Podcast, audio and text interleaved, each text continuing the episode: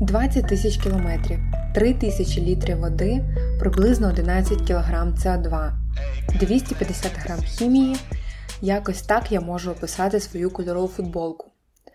Дуже часто, купуючи одяг, крім того, що ми купуємо його забагато, ми рідко цікавимось, що стоїть за його виробництвом і яка його справжня ціна.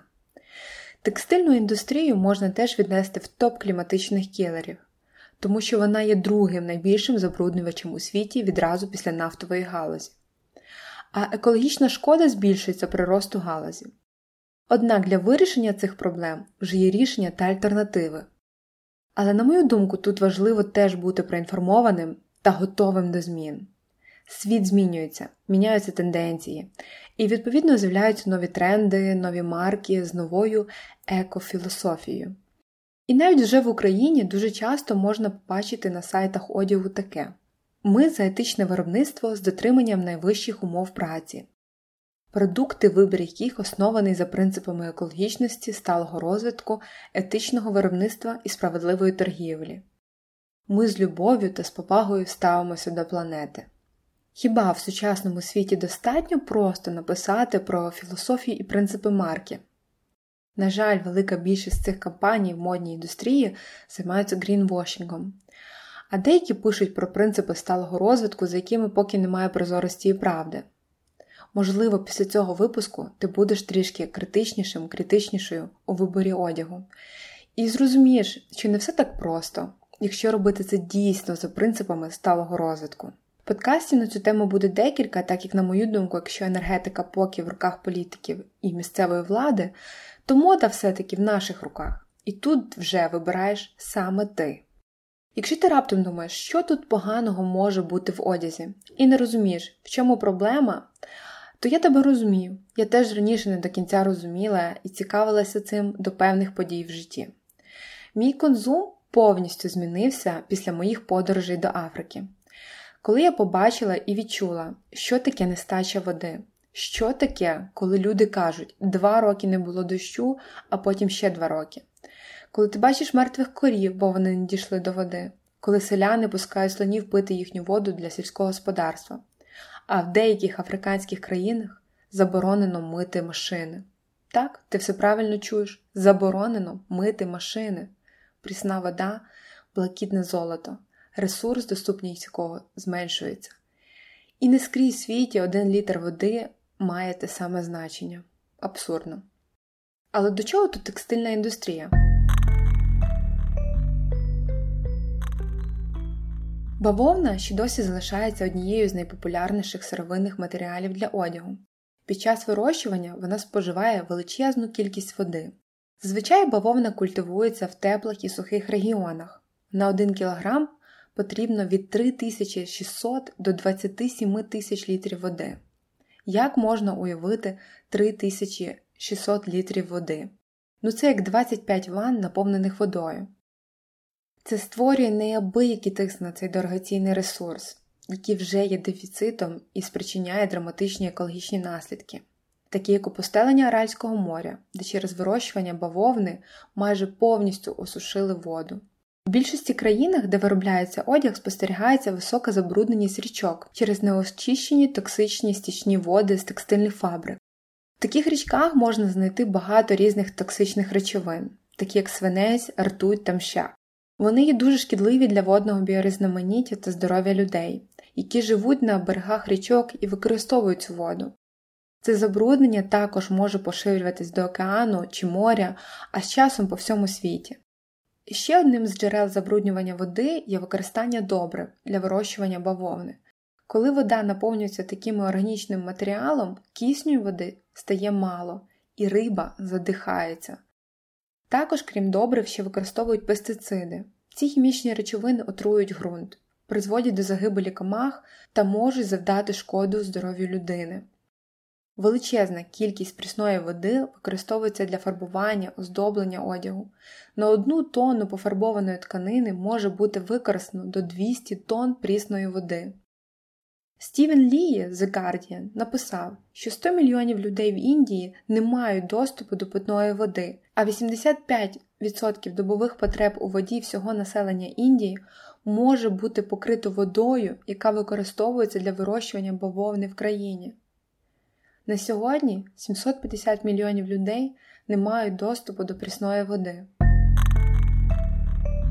Хімічні речовини є одним з основних компонентів нашого одягу. Вони використовуються під час виробництва волокон, фарбування, відбілювання та обробки одягу. Велике використання хімікатів у текстильному господарстві спричиняє хворобу та передчасну смерть. Серед котонових фермерів 20 тисяч людей на рік вмирає через рак, саме через хімічну обробку котону. За підрахунками Всесвітньої організації охорони здоров'я, близько 70 польових працівників щодня гинуть від наслідків використання пестицидів та інсектицидів, більшість з яких діти віком до 14 років. Ще близько 80 працівників фабрик вмирають щодня, оскільки бавовна просочена пестицидами забруднює повітря на складах та робочих приміщеннях. Деякі з цих речовин також шкідливі для споживання і можуть впливати на гормони, і є протипоказаними для вагітних і малюків саме через вплив на гормональний розвиток. Дослідження Greenpeace для компанії Detox виділили 11 хімічних речовин, які часто використовуються для виготовлення одягу які містять токсини, канцерогени та порушувачі гормонів, які повинні бути заборонені, але поки не є такими. Деякі дослідження також показують, що певні хімічні речовини, що містяться у піжамі дитини, можна знайти в сечі через 5 днів після того, як дитина спала в цій піжамі лише одну ніч. Чому саме натуральні волокна, а не перероблений пласт? Кожного разу, коли ми беремо синтетичний одяг, поліестер, нейлон тощо, близько 700 тисяч окремих мікроволокон потрапляють у воду, а потім в океан. Вчені виявили, що дрібні водні організми поглинають мікропластик. Потім ці організми їсть дрібна риба, яку згодом їсть більша риба, вносячи мікропластик у наш харчовий ланцюг, харчовий ланцюг людини. Ще одне дослідження також показує, що навіть при носінні одягу вже виділяється мікропластик, просто одягаючи і носячи одяг. Ми створюємо все більше і більше текстильних відходів. Одяг явно став одноразовим. Синтетичні волокна, такі як поліестер, є пластиковими волокнами, тому вони не можуть біологічно розкладатися, і їх розкладання може займати до 200 років. Синтетичні волокна використовуються у 72% нашого одягу. Я вже казала, що текстильна індустрія є кліматичним кілером. Сюди припадає 10% світових викидів вуглецю. Світова індустрія моди виробляє багато парникових газів завдяки використанню енергії, яка необхідна для виготовлення одягу та його транспортування. Синтетичні волокна, поліестер, акрил, нейлон тощо, які використовуються в більшості нашого одягу, виготовляються з викопаного палива, що робить виробництво набагато енергоємнішим, ніж натуральних волокон. Більшість нашого одягу виробляється в Китаї, Бангладеші чи Індії, країнах, що працюють на вуглі. Це найбрудніший вид енергії з точки зору викидів вуглецю. Грунт є основним елементом нашої екосистеми. Нам потрібен здоровий ґрунт для виробництва їжі, а також для поглинання СО2. Масова глобальна деградація ґрунтів одне з головних екологічних проблем, з якими стикається наша планета. Це становить велику загрозу глобальній продовольчій безпеці, а також сприяє глобальному потеплінню. Модна індустрія відіграє головну роль у деградації ґрунту різними способами: деградація ґрунту через масове використання хімікатів, вирубка лісу, вирощення козлів та овець на шерсть та кашемір виснажують пасовище. Щороку тисячі гектарів лісу зникають, а стародавні ліси вирубуються та замінюються насадженням дерев, які використовуються для виготовлення деревних тканин, таких як віскоза та модаль. Ця втрата лісу загрожує екосистемі та корінним громадам. 70 мільйонів дерев вирубуються щороку для нашого одягу. Масові порушення прав людини на порядку денному в цій індустрії ув'язнення текстильних робітників у гуртожитках після 22-ї години, побиття та жорстоке поводження. Орієнтовна кількість неофіційно зайнятих людей становить між 132 і 265 мільйонами, причому 80% серед них жінки. Заробітня плата часто не перевищує мінімальної. Утримання заробітної плати до 6 місяців не є рідкістю, також нагальне звільнення після членства в проспілці. Масове використання пестицидів, хімікатів та генетично маніпульованого насіння є абсолютно неефективним та забруднює наше довкілля і негативно впливає на здоров'я людини. Стала мода повинна врахувати всі перечислені мною пункти, щоб називатися сталою, бо виснаження ресурсів та низька якість волокон нещадно знижують спіраль цін і заробітні плати та загрожують існуванню цілих галузей промисловості, руйнують ремесло і традиції. Що з цим робити?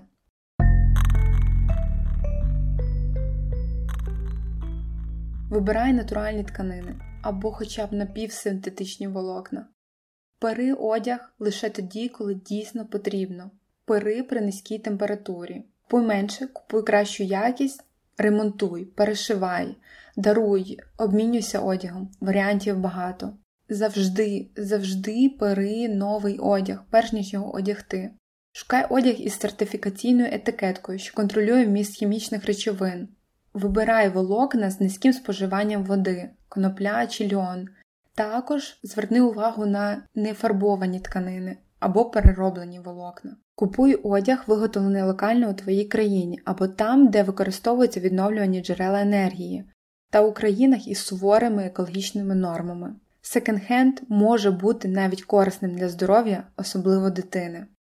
Швидка мода монстр у наших шафах. Викликом стало носити одяг більше п'яти разів. Вже зараз можна нарахувати 52 мікроколекції на рік. Якість одягу знижується з кожним роком. Як результат, наш одяг одразу виглядає дешевим, безформним або зношеним. Тенденції змінюються так швидко, що ми не можемо не відставати. Ми продовжуємо купувати лише для того, щоб бути в тренді. Швидка мода це масове виробництво дешевого одноразового одягу. Незлічна кількість нових колекцій на рік змушує нас відчувати себе постійно застарілим та заохочують нас продовжувати купувати все більше і більше. Але хіба це цього варто тепер вирішувати тобі? Тримай свій розсуд тверезим під час своєї мандрівки, адже ризикуєш вийти на лід в літніх кросівках. Подякуй Богу за змогу на двох тримати підлогу. Ти маєш міцну опору, далі продовжити вгору, тим паче, тим паче, що тут раді тільки чорту і усміхненим обличчям ти кидаєш виклик вовкам. Тим паче, що за здобич будеш ти, якщо міцно не триматимеш меча, щоб ти до мети. На заднім фоні промайнули титри. Ті, хто були за спиною, рахували мої цифри. Вони мотивували мої дії. З неба прилетіли птахи, я прибавив їм.